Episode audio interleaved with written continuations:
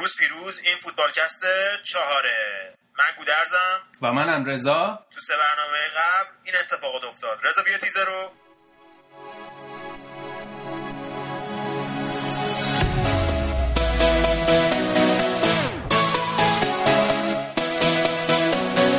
شاید واسه باشگاه اسطوره باشه ولی در کل فوتبال یک نابغه است.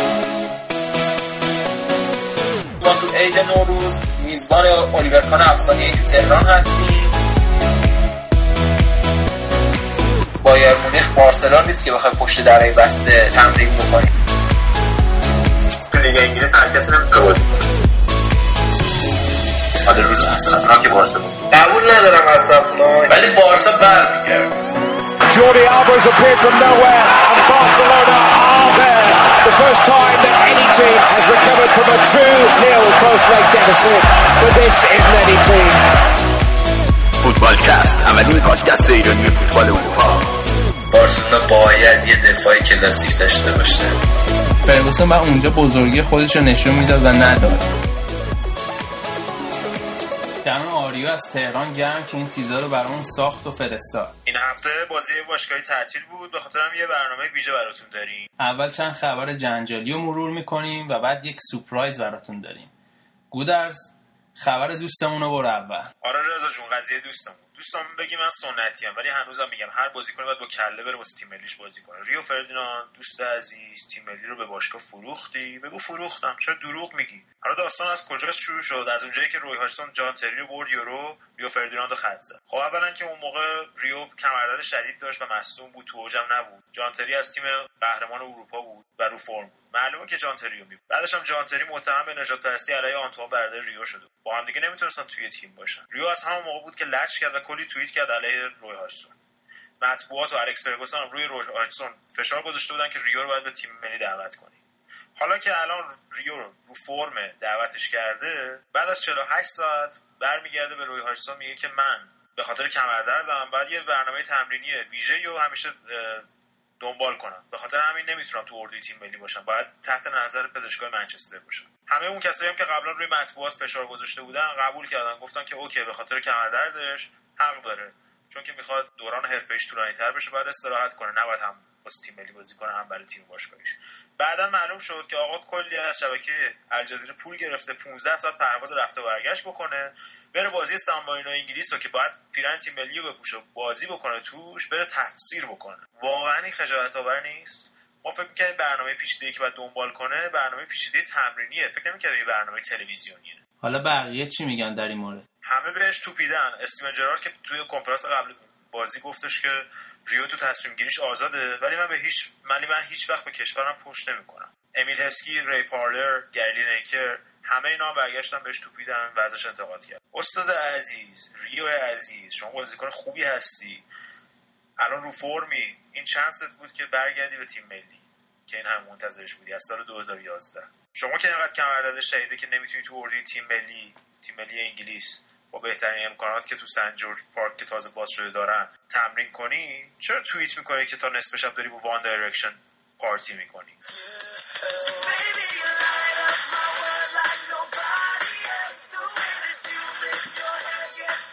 یکم کمتر توییت کن به فوتبال برس. به نظر من اگه از تصمیم قبلی روی هاچسون انقدر عصبانی و ناراحت بود خیلی راحت می‌تونست بگه من دیگه واسه تیم ملی بازی نمی‌کنم. چرا دروغ گفتی؟ به نظر تو باید دعوت شه به تیم ملی رضا. به نظر من دیگه هیچ وقت پیرن تیم ملی نباید بپوشه. حالا از اینکه بگذریم رضا جون مثل که این دوست خاصمون تو اخبار بوده این هفته. قضیه چی بوده؟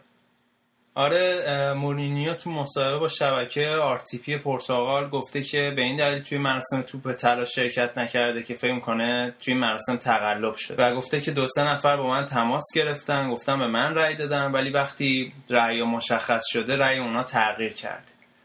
بعد در تایید صحبت های مورینیو گوران پاندف کاپیتان تیم ملی مقدونیه که توی اینتر هم زیر نظر مورینیو کار کرده اعلام کردش که من به مورینیو رأی دادم ولی بعدش رأی من تغییر کردش به دلبوسکه بعد از این قضیه فیفا در بیانیه اعلام کرد که هیچ تقلبی انجام نشده و برگه رأی گران پاندفو منتشر کرد و توی سایت آیس گذاشتن. در حمایت از گران پاندف بعدش مورینیو یه مصاحبه کرد و از شجاعت و صداقت پاندف تقدیر کرده و بعدش دوباره تاکید کرد گفت که فقط من گفتم چرا توی مراسم شرکت نکردم. نگفتم چرا برنده نشدم چون فکر می‌کنم به هر حال اینجا جایزه رو نمیبردم پاندران گفته که برگه رای متعلق به اون نیست و امضای توی برگه رای جعل شده است.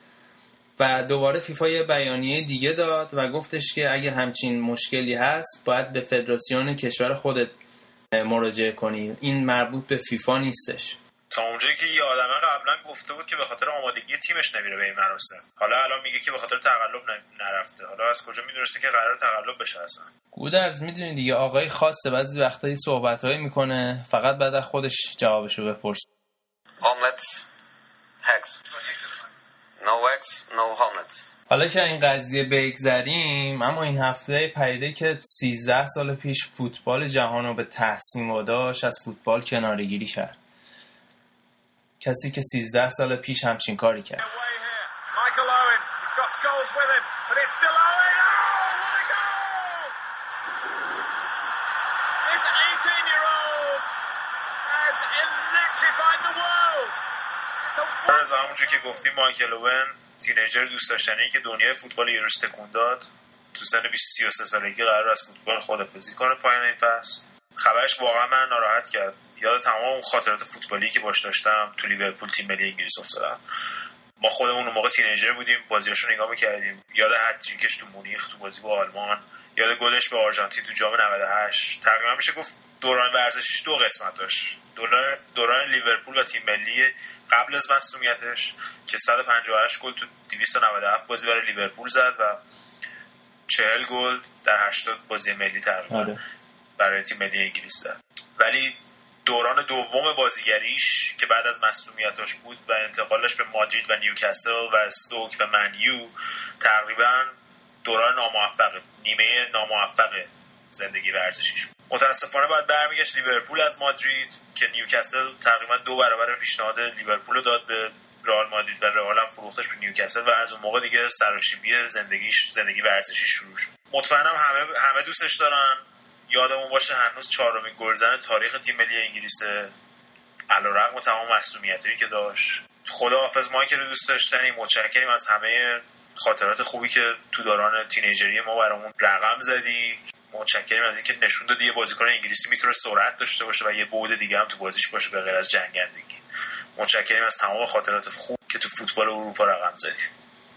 حالا به عنوان یه طرفدار لیورپول من ازت یه سوال دارم. بین لیورپولیا مایکل اوون به عنوان یک خیانتکار بیاد خواهد موند یا یک استوره یک استوره نه ولی به خاطر اینکه تعداد بازی تعداد بازی که تو لیورپول انجام داده خیلی کمه و تعداد گلایی هم که زده هنوز کمتر از خیلی هاست. ولی یک بازیکن گلزن خیلی خوب و خیلی عالی برای لیورپول بود. و فکر کنم فقط به همین عنوان. به یاد طرفداران لیورپول خواهد.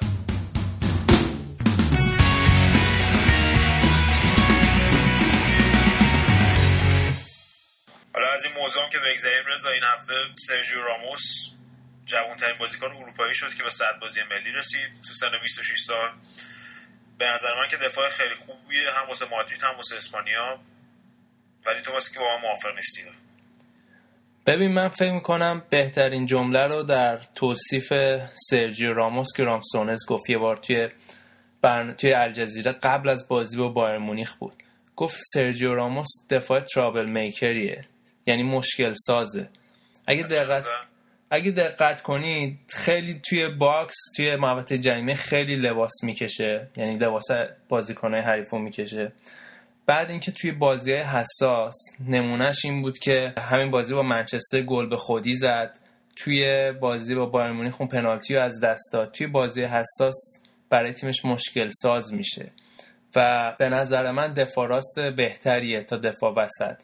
البته این نکته رو باید بگیم که واقعا مورینیو راموس رو به بازیکن بهتری تبدیل کرد و دفاع وسط خوبیه. به نظر پپه بهتره یا راموس دفاع وسط صد درصد راموس به نظر من دفاع وسطش اگه دفاع وسط بازی کنه بهتره.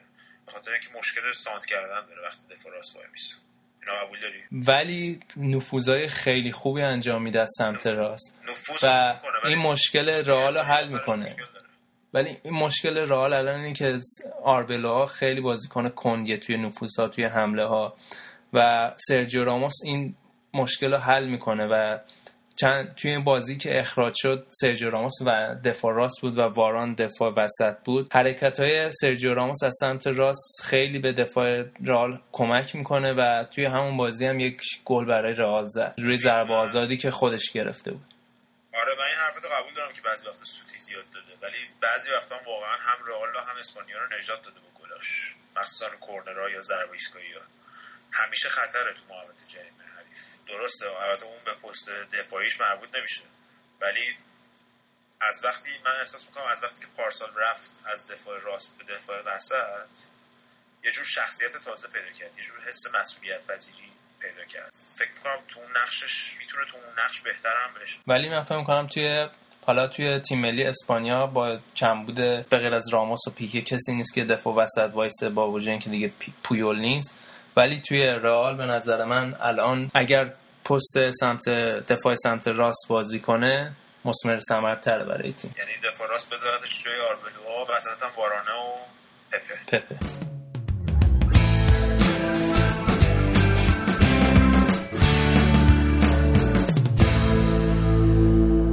این هفته همونطور که بهتون گفته بودیم یه سورپرایز ویژه براتون داریم. می‌خوایم در مورد هافبک های مورد علاقه خودمون و تاثیرگذارترین هافبک های سالهای اخیر اروپا صحبتی بکنیم نفر اول که اخیرا دیویستومین گلش رو زده کسی نیست بجز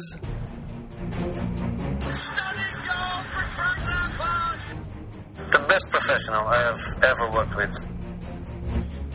فرانک لمپارد متولد 20 ژوئن 1978 در رامفورد لندن اولین بازی برای چلسی 19 آگوست 2001 با 791 بازی باشگاهی و 240 گل زده. 115 پاس گل و 95 بازی ملی و 28 گل زده. فاتح سه لیگ برتر انگلستان چهار جام حذفی دو League Cup دو جام خیریه انگلستان و قهرمانی جام باشگاه های اروپا در سال 2012 بهترین بازیکن لیگ برتر در سالهای 2004 و 2006 Super Frankie اسطوره تمام نشدنی باشگاه چلسی.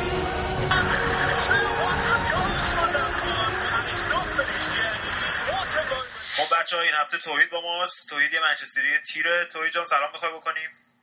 سلام کنم. خدمت شما دو تا بچه که خیلی کار جالب و بالی دارین انجام میدین. خیلی من لذت بردم از این تو این سه هفته اخیر. مرسی. توحید. اولین چیزی که در مورد فرانک لمپارد به ذهنت میاد چیه؟ یه این خلاصه می‌کنن لمپاردو با سه حرف. فت. چرا؟ این این یه تیکه که از اون روزای روزایی که پیش دیکنی بازی می‌کرد تو وستم همه کشور انگلیس بهش میگن فتی لمپارد یعنی دیگه من اینو نام فرانک قبول ندارم. خب. بعدش ولی گل می‌زنه دیگه. یه, یه کاری یه, یه کار درستی انجام میده. انصافا دوتا ام، بخش. دیویستا گل کم حرفی نیست.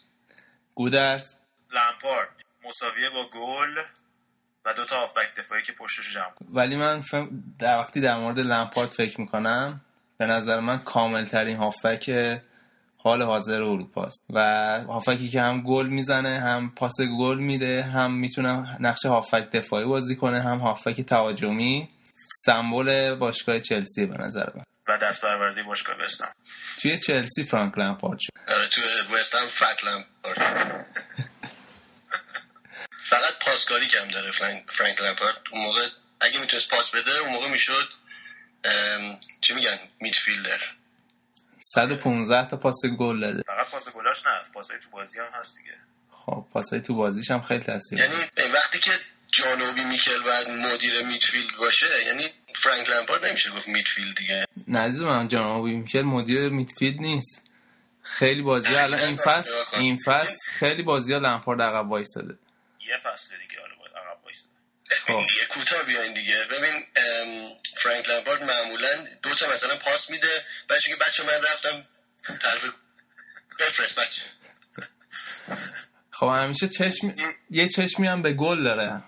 هافک گلزنیه. من من بذار این نظرم چیه. به نظر من به خاطر سیستم چلسی قبلا خب چلسی هیچ وقت مهاجم گلزن نداشته تو سال اخیر دیگه. حالا بغیر از دروگبا که مثلا بازی بزرگ گل می‌زده ولی خب مثلا تعداد گلاش اونقدر بالا نبوده. یا هافک یه مهاجمی که مثلا هر فصل مثلا 25 تا 20 تا گل بزنه. سی تا گل هم می‌زده دیگه. یه فصل رو زده دیگه ولی مثلا فصل پیش چند تا گل زد؟ 12 تا اینطور. 12 13 چهار تاش تو جام خب مصدوم بود خیلی خب می‌دونم دیگه به خاطر همین میگم. تورس هم که گل نمی‌زد. به خاطر همین یه آفک مثلا احتیاج داشتن همیشه و قبلا هم به خاطر سیستم دفاعی مورینیو و گل نزنی شوچنکو و اونا مجبور بودن که اینو release کنن که بره جلو و گل بزنن. یعنی فکر کنم که بیشتر به خاطر اون بود که بازی فرانک لامپارد به چشم اومد گل زنیش بود. ولی خب همیشه نگاه کنی تو هر زمانی تو چلسی چلسی مجبور بوده که با دو تا هافبک دفاعی بازی کنه یا یه هافبک دفاعی خیلی قدر و همونجور که توحید گفت همیشه یه دونه چیز داشتن. مدیر هافبک یکی دیگه بوده. یا بلک بوده یا مثلا دکو بوده یا مکلله بوده.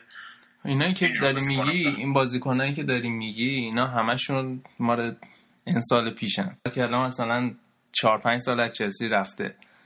یا دکو.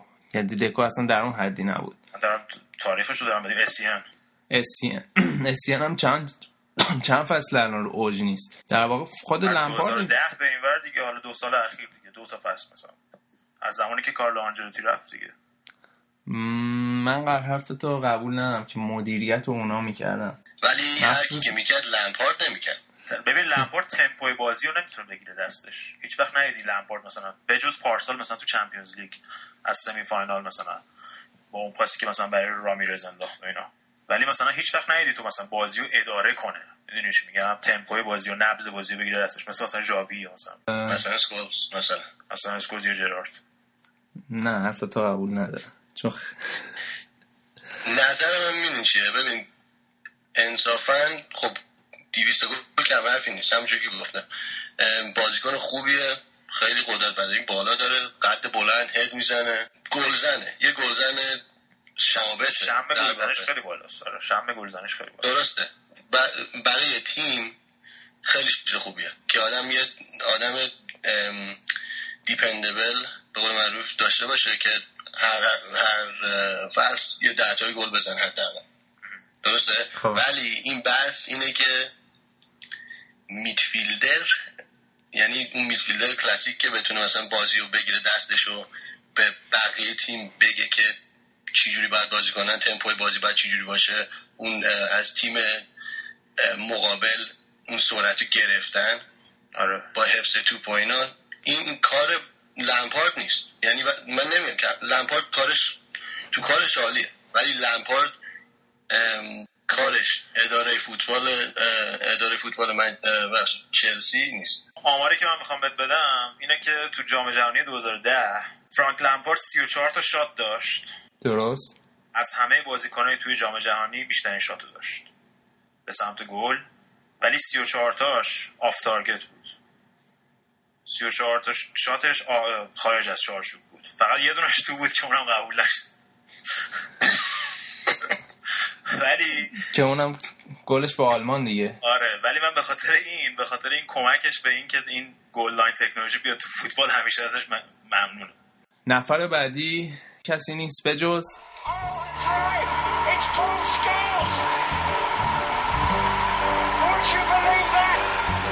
پول اسکولز متولد سالفورد انگلستان در سال 1974 بازیکنی که تنها به یک باشگاه تعلق دارد منچستر یونایتد.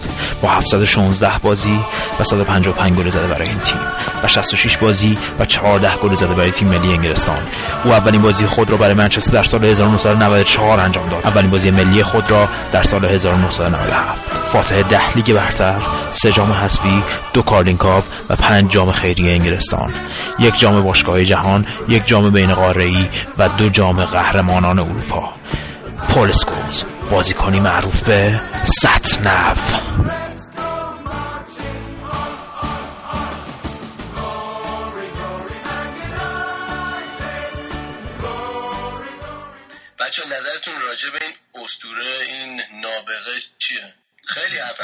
من, من, اصلا نمی‌دونم چرا اسکولز ما داریم صحبت می‌کنیم. یعنی واقعا در حدی نیست که بخوایم با این هافبکایی که الان داریم صحبت می‌کنیم مقایسهش کنیم. حالا تو تاریخ منچستر حالا یه اریک کانتونایی بود یه چیزی. اسکولز اصلا نیستن. من فقط یک کلمه بگم. 120 کارت زرد و قرمز. هزار اعصاب نداره. نه اینو این خب خیلی ساده است. براتون توضیح بدم.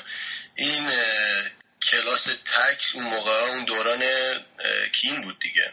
اون خیلی میدفیلد بله میدفیلد مشهور رویکین این سه جور تک داشت. اون اولی اون بود که توپو می‌خواست بگیره. دومی اونی که توپو می‌خواست بگیره و میخواستش روی تنه ای بزنه که مثلا اولین تکلای اولین تکلای بازی معمولا خیلی کلیدیه. یعنی اونو اونجا به کار می‌برد. و سومی هم اون بود که دیگه اصلا به توپ کاری نداشت. این پولسکوز ما اون کلاس اولیشون نرفت. کلا نبود. آره. حالا توی منچستر خوب یاد گرفته دیگه همین دیگه. حالا من سوالم اینه. ما داریم حالا آمارای خیره کننده جرارد و لمپارد رو بررسی می‌کنیم. چه دلیل داره بیایم راجع به پولسکوز هم صحبت کنیم؟ یعنی اصلا در این حد هست که چه, چه, چه چیزی میاره به تیم؟ به چه چیزی به منچستر اضافه کرده؟ حالا تو چه اون زمانی که تو اوج بود چه الان که مثلا الان دوباره به تیم اضافه شده. چه چه خصوصیاتی رو به تیمتون اضافه می‌کنه؟ پولسکوز بازیش خیلی ایوالو کرده خیلی تکمیل شده تو این تو این 17 سال که داره بازی می‌کنه.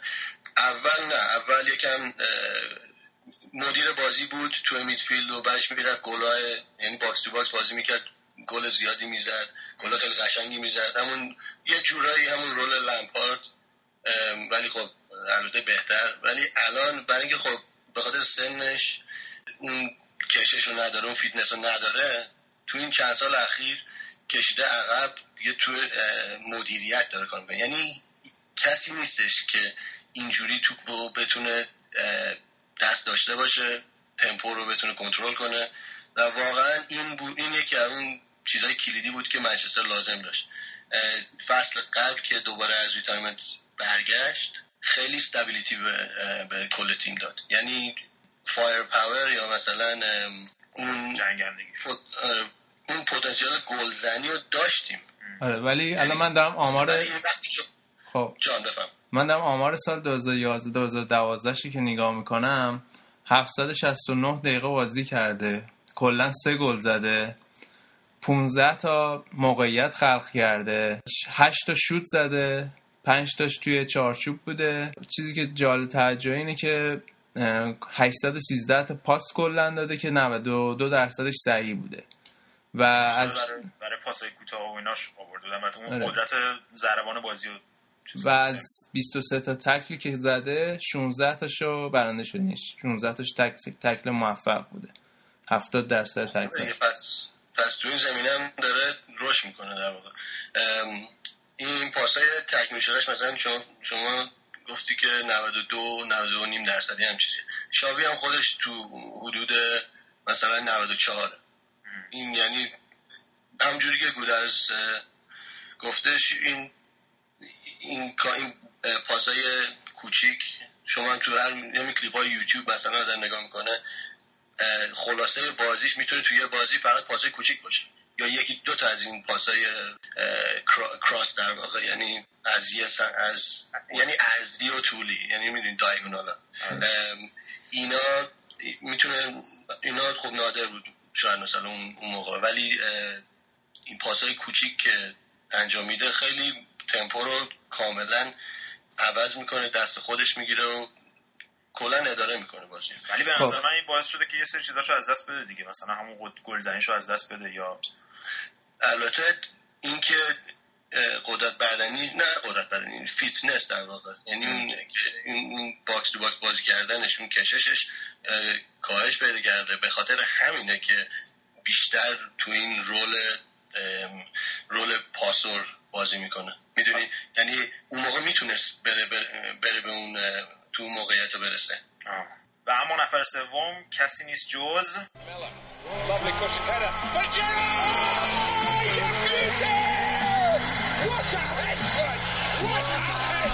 ستیون جرارد 32 ساله متولد مرسیساید اولین بازی برای لیورپول 1998 اولین بازی ملی سال 2000 624 بازی و 158 گل زده برای لیورپول. 102 بازی ملی و 19 گل زده برای انگلستان. مجموعه 112 پاس گل. کاپیتان لیورپول از سال 2003 و کاپیتان حال حاضر تیم ملی انگلستان. فاتح دو جام حذفی سه Carling Cup دو جام خیریه انگلستان یک سوپرکاپ اروپا یک جام یوفا و یک جام قهرمانان باشگاه اروپا. اسطوره باشگاه لیورپول و انگلستان استیون جرارد Captain Fantastic.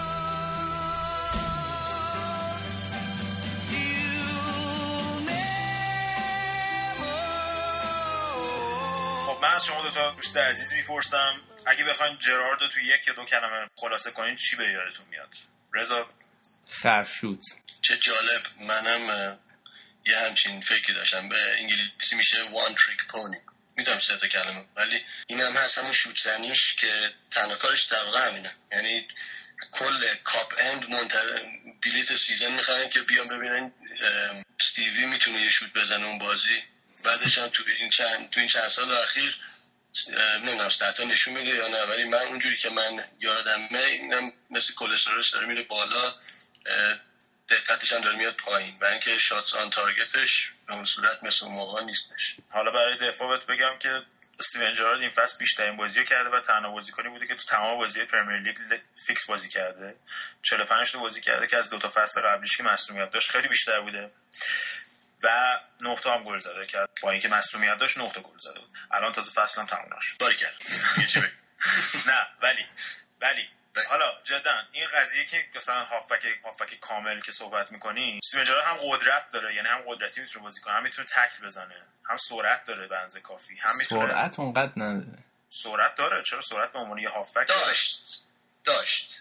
سرعت الان که من میبینمش خیلی هم با سوارز هم با استورش خیلی خوب لینک میشه. یعنی اون سرعتی که پشتشون بودوار کامل داره و قبلا هم اینو با تورس نشون داده بود. اون سرعتی که پشت مهاجم بتونه بازی کنه. همونو داره.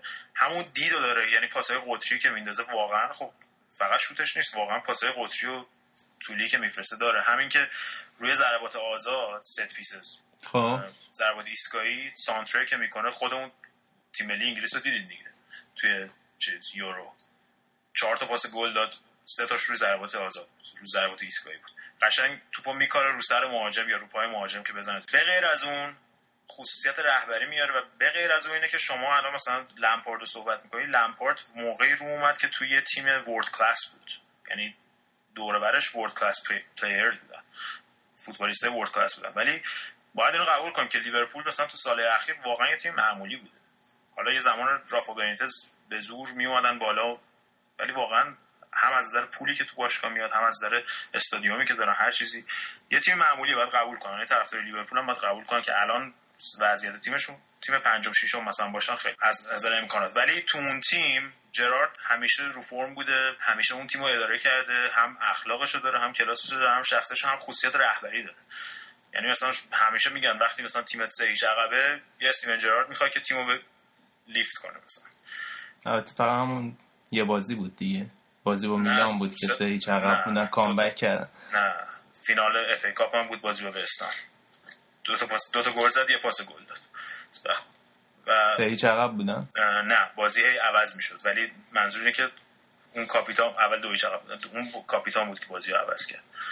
و تیمو کشید بالا. یه پاس گل داد دو تا دو تا هم گل زد. و هم تو پنالتی ها پارسال هم توی Carling Cup final اگه جرارد نبود تیم 100 درصد میباخت انقدر کاردیف داشت. خوب ولی بحث اینه که نسبت به لمپارد با اینکه سنش پایینتره زودتر به تیم ملی دعوت شد و الان هم که کاپیتان تیم ملیه این خصوصیت کاپیتانی توش هست. و وقتی جان تری از کاپیتانی تیم ملی حذف شد هیچ صحبتی از لمپارد نکرد به خاطر اینکه اصلا leadership quality نداره حتی تو تیم خودش هم نمی‌تونه کاپیتان اول بشه فقط به چون به عنوان- کسفتش مثلا میذارنش به خاطر اینکه مثلا طولانی اونجا. هیچ وقت صحبتی از فرانک لمپارد نیست. اسکولز هم همینطوره. اسکولز هم کاپیتان یه چیز خص... به خصوصیه. یعنی این ثابت بودنش اگه سکولز تا الان بازی می‌کرد تا الان retire نشده بود از تیم ملی این به, هم... به همین سادگی نبود. البته دلیل اینکه retirement اسکولز همون آره دیگه لمپارد و و جرارد بهش جرارد. ترجیح می‌دادن دیگه. آره. خودش خودش سنگین تر بود بره دیگه.